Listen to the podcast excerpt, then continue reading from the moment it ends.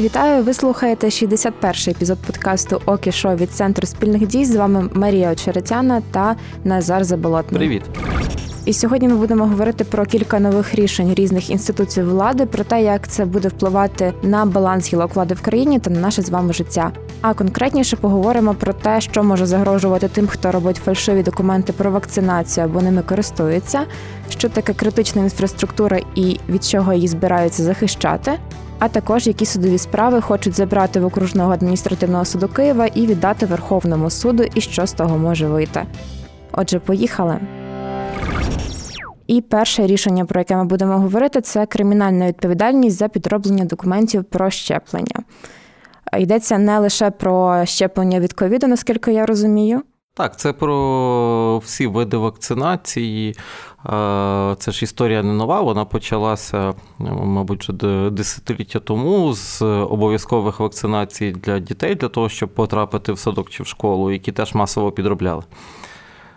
Тому вона буде поширюватись і на інші види вакцинації. Але з ковідом це стало ще актуальніше, особливо враховуючи нові карантинні обмеження.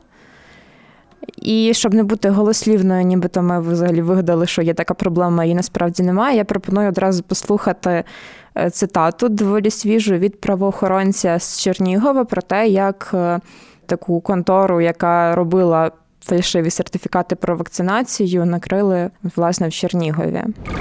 Схему організувала власниця Чернігівського турагентства. Фігурантка пропонувала клієнтам придбати сертифікати без проходження вакцинації.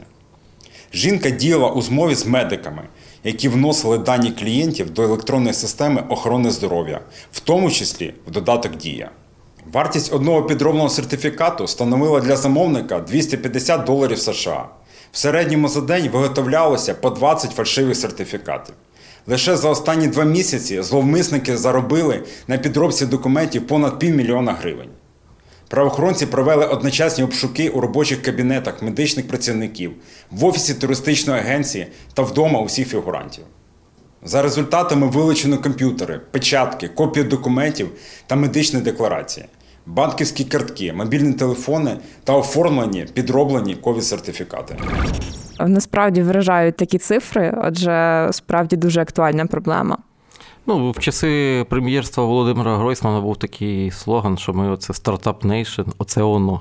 Угу. Це стартап.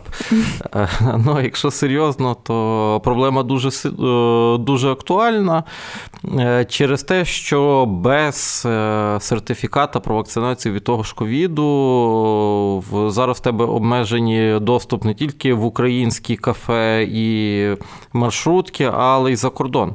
Е, тому є велика спокуса для тих людей, які наслухались про це чіпізацію, рептилоїдів і інші веселі речі. Е, замість того, щоб піти вакцинуватися безкоштовно, викласти кілька тисяч гривень за те, щоб купити підробний сертифікат. Е, ну а в результаті держава з одного боку втрачає об'єктивну картину того, скільки людей насправді вакцинувалося, чи досягли ми вже необхідного рівня вакцинації для колективного імунітету. Е, з другого боку, такі люди ставлять під е, ризик життя і здоров'я своїх оточуючих. Знаєш, ну це такий ланцюговий ефект запускається.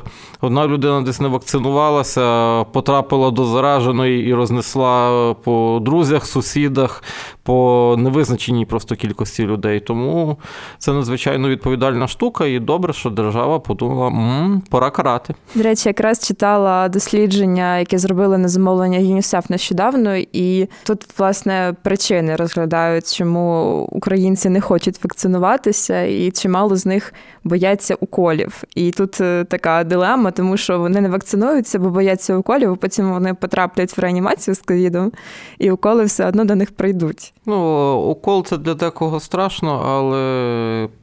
Думаю, лежати в ковідному відділенні і задихатися, воно звучить страшніше в десятки разів, тим більше, що Е, відсоток тих, хто виживає в реанімаціях, не такий великий. Тому тут треба людям е, знаєш, співставляти ризики. Ризик від уколу значно менший, ніж ризик від зараження ковідом. І окрім того, що.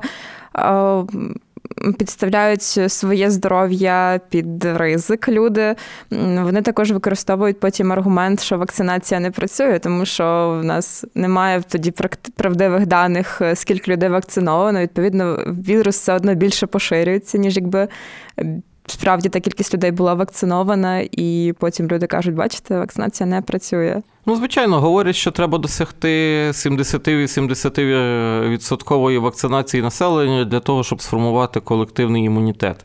Ну і тим більше історія людства знає вже такі приклади. Ну, Ми забули про такі хвороби, як е, віспи, там є три чи чотири таких поширених форми, які е, в останні роки Першої світової війни і кілька років після її закінчення мільйонами викошували е, і військовослужбовців, і цивільне населення населення того часу.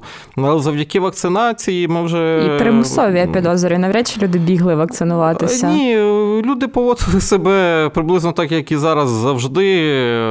В історії кожної країни, якщо купнутися глибше, е, є купа веселих історій про те, як там е, карантинні зони проривали, бо думали, що правителі і війська хочуть їх знищити, і багато іншого. Е, людьми дуже рідко керує якийсь е, раціональний аргумент. Здебільшого, це страхи, якісь суб'єктивні уявлення. Тим більше про те, що ти не можеш побачити очима і пощупати руками. Воно ж е, від нерозуміння береться якісь міфологізації. Ну, це, це нічого нового, але держава справді мусить на це реагувати. Тут е, покарання не буде, як в відомому жарті про 10 год тюрми. Тут е, для тих, хто користається такими підробками, найбільша загроза це штраф від 17 до 34 тисяч гривень. Ну, все одно дискомфортно, так. Ну, звичайно, і судимість в придачу, або до двох років е, обмеження волі. Це потрапляння в спецпоселення. Ну, як на мене, в Україні це не працюючий вид покарання, але він є. Ну і для лікарів, які підробляють, це вдвічі більші штрафи, і до двох років вже такої справжненької тюрми.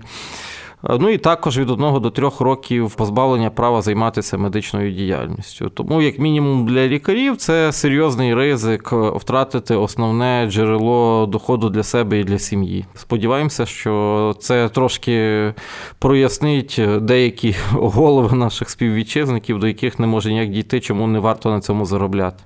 Да, але до речі, от уже бачу пости в таких середньостатистичних групах у Фейсбуці, Вайбері і так далі, де люди будуть писати, що от держава порушує наші права і свободи в неконституційний спосіб, бо всі різко почали розбиратися в конституції, то ми тут теж будемо порушувати. Старих е, університетах правників е, починають вчити з древнього е, вислову про те, що демократія закінчується біля носу твого опонента. Е, вона має сучасний е, свій виклад. Ця думка знаходиться і в Конституції України, і в міжнародних конвенціях. Вона зводиться до того, що е, межею індивідуальних прав окремо взятої людини є загальносуспільний інтерес, такий безпека, оборона, здоров'я і так далі. Тому ваша індивідуальна свобода закінчується там, де ви починаєте загрожувати іншим. Будучи невакцинованим в період пандемії, ви дорогенькі загрожуєте іншим. Тому, якщо держава вас якимось прямим чи непрямим чином змушує, ні, це не порушення ваших конституційних прав. Але часто що бачу аргумент е, від антивакцинаторів, ну скажімо так, від людей, які з якихось причин бояться вакцинуватися або там засуджують вакцинацію, що вакциновані люди все одно переносять е, вірус. І який тоді сенс, особливо якщо я вже перехворів. Ну, по-перше, сенс в тому, що смертність непорівнянна. Наскільки я розумію, смертність серед вакцинованих людей це десь коло 2% по світу. 98% це люди, які не вакциновані. Тобто смертність воно знижує.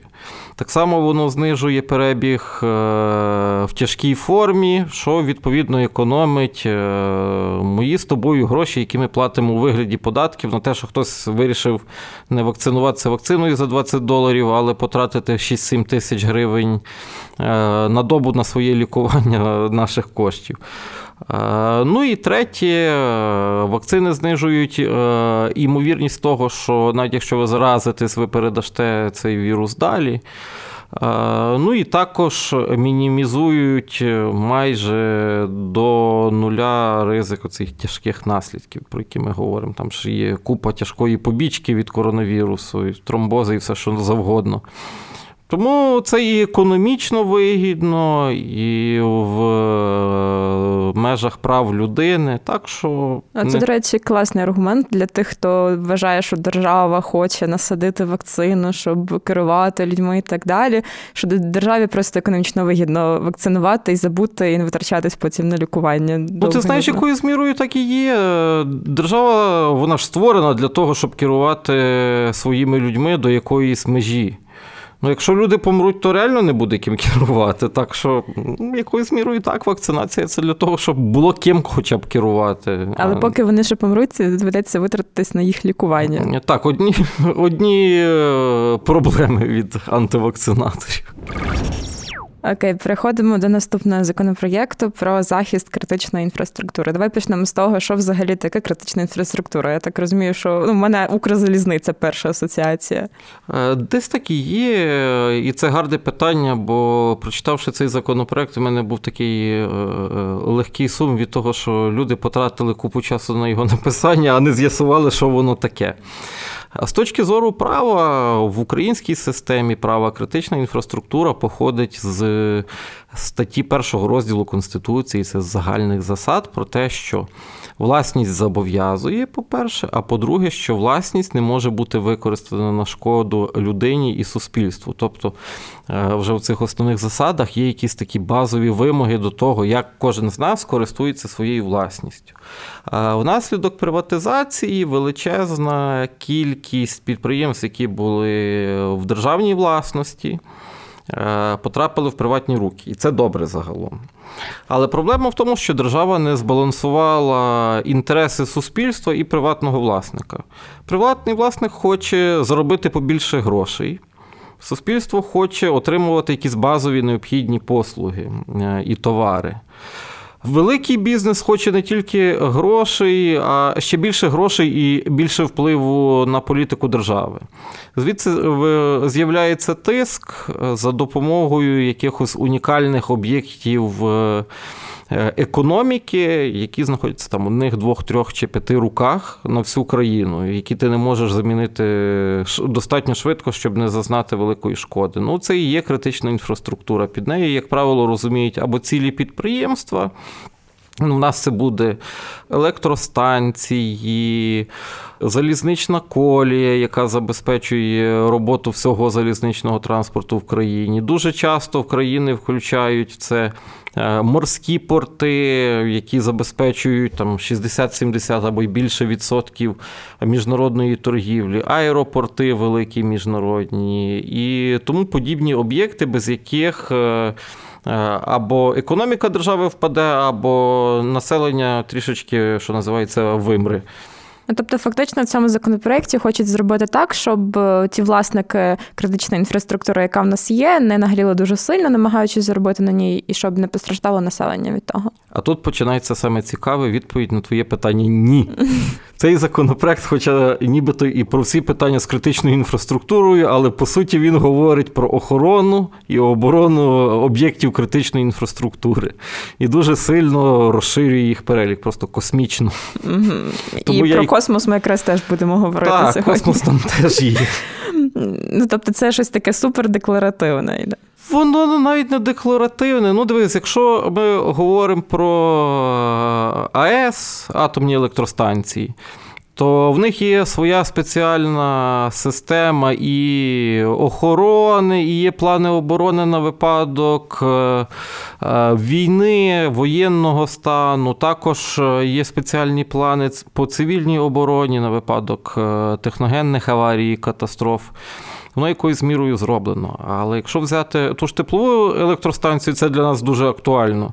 Виявляється, що е, цілу весну і літо теплові електростанції мали накопичувати якісь щороку підкреслюю, щороку це робиться, накопичувати вугілля на зиму, бо взимку споживання вугілля набагато більше. Деякі енергоблоки теж взагалі в літі не працюють через менше споживання електроенергії. То виявилося, що ми не накопичили, і вже почалося екстрені закупівлі електроенергії в дуже демократичної держави Білорусь з самопроголошеним президентом. Почалось е, збільшення поставок е, вугілля з Росії, і Росія вже знову шантажує, що не продає нам вугілля. Закон мав би захищати від таких речей. Він би мав забезпечувати, перш за все, планомірну роботу е, щодо того ж накопичення вугілля, щодо підтримання стану портів, залізниці. Е, дамп, наприклад, е, каскаду Дніпровський ГЕС і так далі. Е, але тут йдеться просто про фізичну охорону, якісь два дядька з палицями чи з якоюсь двохстволкою, які там мають відганяти всі загрози. Пройдемось тоді по тому, що взагалі ну, пропонують вважати критичною інфраструктурою, зокрема, це функціонування органів державної влади. І це мені звучить якось дуже дивно в цьому контексті. Ну так, тут ми вертаємося на початок нашої розмови про те, що регулювання критичної інфраструктури воно випливає з природи власності. Це спосіб захистити людей людину і суспільство від зловживання власністю, ну, насправді під нею найбільше розуміється приватну власність, бо державна і комунальна вона все-таки створена для того, щоб обслуговувати інтереси чи всього суспільства, чи громади, саме приватна. Ну, чи підходять сюди органи державної влади? Абсолютно ні. Системи їхньої охорони, оборони регулюються абсолютно іншим чином і в нормальному стані, мирному, і в особливий період це воєнний стан, так само в умовах надзвичайного стану. Тобто воно вже є. Е, ну і тим більше. Чесно кажучи, ну не знаю, там знищення приміщення Київської міської державної адміністрації прикро, бо воно, хоча таке сталінсько-мегалітичне, але щось в ньому є, воно мені подобається. Але чи Померли б без того кияни, чи загнулася б економіка міста Києва, думаю, навряд чи ну перенесли б в інше місце. Ну так було б трохи втрачено документів, це проблема, але більшість з них оцифрована, тому і не така вже й велика. Окей, продовольство звучить теж дивно, тому що Україна експортує купу всяких продовольчих базових речей, зерно і так далі. Чи є потреба це прям от критично так захищати? Е, абсолютно ні. Тим більше там використаний термін продовольче забезпечення. Ну, в нормальному розумінні продовольче забезпечення починається від е, сільськогосподарського виробництва первинного. Далі йде кілька етапів переробки, частково йде імпорт. Потім йде е, крупний опт, дрібний опт і реалізація вже через е, мережі роздрібної торгівлі, через заклади громадського харчування. Ну, Назвати це все критичною інфраструктурою трошечки смішно. Ну, Мені теж прикро, коли закривається улюблена кав'ярня, але не настільки, щоб її захищати на рівні з е, якоюсь світлодарською ТЕС. І так само з улюбленою аптекою, де було трошки дешевше, тому що фармацевтична сфера сфера також входить цей перелік. Так, абсолютно. Фармацевтична сфера теж включена в цю систему критичної інфраструктури. Хоча тут під під нею не йдеться тільки про виробництво ліків. Ну, Тим більше воно в нас децентралізоване, це ж не виробляє там один завод на всю країну і немає звідки імпортувати на крайняк. Це величезна конкурентна ніша. Коли випадає один гравець, інші дуже швидко займають його позиції, тому в тому немає сенсу. Так само, як і там написано охорона здоров'я теж попадає. Ну, Ну, я розумію, бабусям прикро, так само, як мені за кав'ярню, коли закривається їхня улюблена поліклініка. Е, ну, Але це не не завдає настільки істотної шкоди е, суспільству і економіці, щоб вважати його критичною інфраструктурою. Того трошки поспішили, по-моєму, з поліклініками. Наступний пункт особисто мені, як журналісти, дуже близький це інформаційні послуги, це діяльність ЗМІ, наскільки я розумію. Чи не загрожує це цензурою? Тут люди, по-моєму, намагалися нам сказати про е, системи зв'язку, але не подивилися термінологію з інших законів. Ну, терміни, як правило, коли ти думаєш, що ти придумав якийсь унікальний термін, то зайди на спеціальний ресурс там чи сайт ради, перевір, чи його часом вже десь немає, бо вийде погано.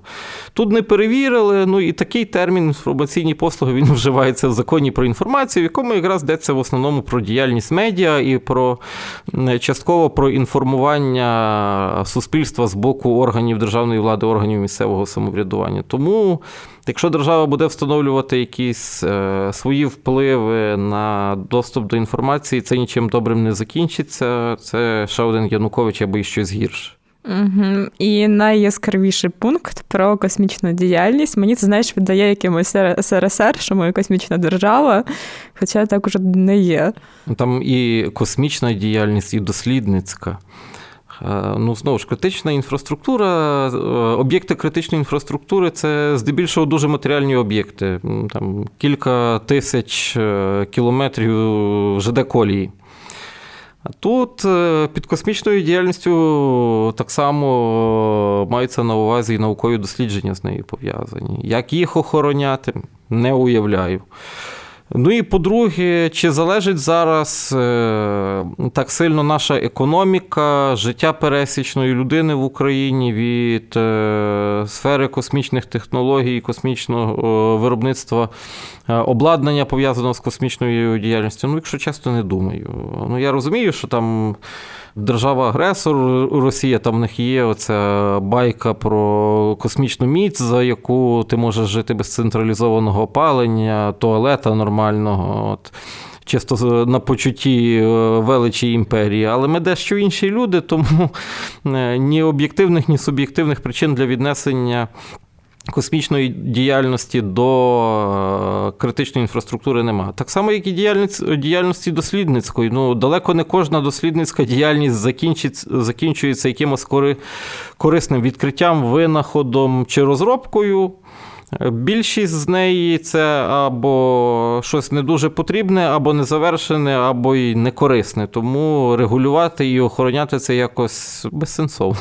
Отже, депутати мають в ідеалі відхилити ці законопроекти, не займатися ерундою. Е, чесно, так. Е, знаєш, деякі законопроекти там можна поправити змінами, е, пропозиціями між першим і другим читанням. Ну а тут простіше викинути, забути і переписати наново, бо то і смішно і грішно. Ну, от чесно. Ти вже десь на другій сторінці, читаючи цей законопроект, і до того знаючи, як працює там в ЄС система критичної інфраструктури в США, читаєш цей закон, думаєш, це не про то. А як там це працює, якщо дуже коротко? В ЄС є директива, яка встановлює рамки. Ну і там теж акцентується увага на те, що це е, це фізична інфраструктура саме. Це е, об'єкти, е, які виробляють електроенергію, забезпечують газоводопостачання, порти, аеропорти, залізниці і тому подібне, а не якісь там космічні технології, дослідницькі діяльності, ну і не вирощування картоплі на присадибній ділянці. Так. Окей, переходимо до наступного законопроєкту про передання судових спорів з вищими та центральними органами влади від ОАСКО до Верховного суду. Отже, якщо зараз хтось хоче оскаржити рішення Кабміну про карантин, він іде в окружний адміністративний суд Києва а хочуть зробити так, щоб він з цим йшов до Верховного суду. Якось так це працюватиме? Так, так.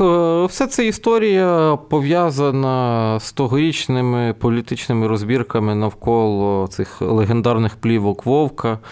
Е, це голова ОАСКу окружного адміністративного суду міста Києва, який би мав розглядати спори е, до центральних органів державної влади через те, що він розглядає всі справи, які в Києві, а це органи, які е, працюють в Києві.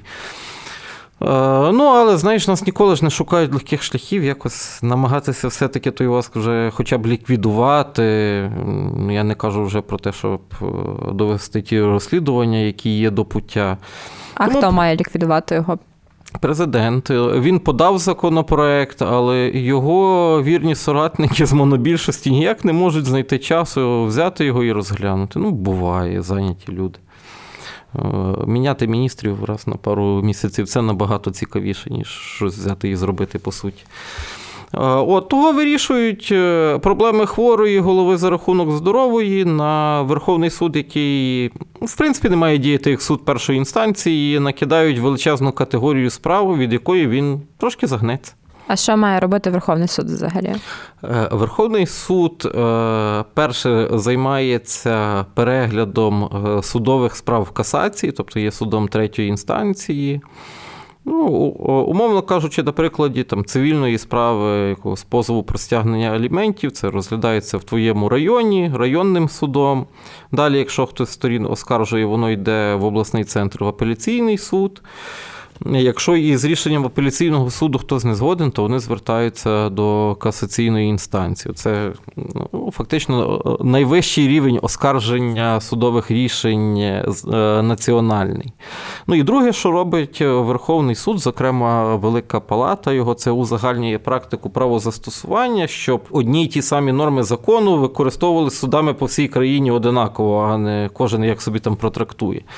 Ну, Це важка справа, вона вимагає купи часу на узагальнення, на дослідження. Це вже така наука наполовину, наполовину формування правової системи держави.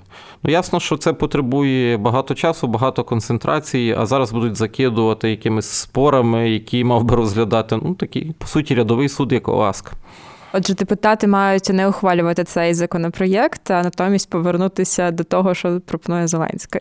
Ну, бажано повернутися до того, що пропонує Зеленський. Там є ще інший варіант. Е, формально ліквідувати ОАСК, його реорганізувати, створити такий же суд, тільки з іншою назвою, а суддів з ОАСКу кудись попереводити. Ну, по-доброму, нарешті має запрацювати система очищення судової системи, там вже, наче все, що мало бути етична рада. Е, розблоковано. Будемо сподіватися, що воно почне виконувати свої обов'язки, і нам, і депутатам, і президенту не треба буде видумувати велосипеда для того, щоб вирішити дуже банальну проблему. що е, Людина в мантії нам конкретно з ім'ям, прізвищем переходить межі дозволеного, причому дуже сильно, дуже нахабно, а вся державна машина з нею нічого не може зробити півдесятиліття. Ну, Це не має вирішуватися за рахунок перекидання важливих справ в інші суди. Це має вирішуватися за допомогою перекидання таких людей з прізвищами на лавку підсудних. Дякую тобі дуже за всі ці пояснення. Е, це був подкаст Центру спільних дій про рішення ключових державних органів України. З вами була Марія Черетяна та Назар Заболотний. І ми дякуємо за підготовку матеріалів редактору Олексію Півтораку, а також звукорежисеру Андрію Іздрику, який це все змонтував, щоб ви могли послухати це в приємному для вуха форматі. І також ми дякуємо Олександру Кохану, завдяки якому відеоверсію цієї розмови можна переглянути на Ютубі. Я нагадую, що нас можна послухати також на українській правді, подкасти НВ та в ефірі громадського радіо на частоті 99,4 FM ем у Києві на додачу до вже відомих платформ Apple Podcast, Google Podcast, SoundCloud та Spotify. І залишайте свої коментарі про цей випуск, що вам сподобалося, що вам не дуже сподобалося, і як ми можемо покращити цей подкаст. Дякую, що нас слухаєте, і почуємося за тиждень.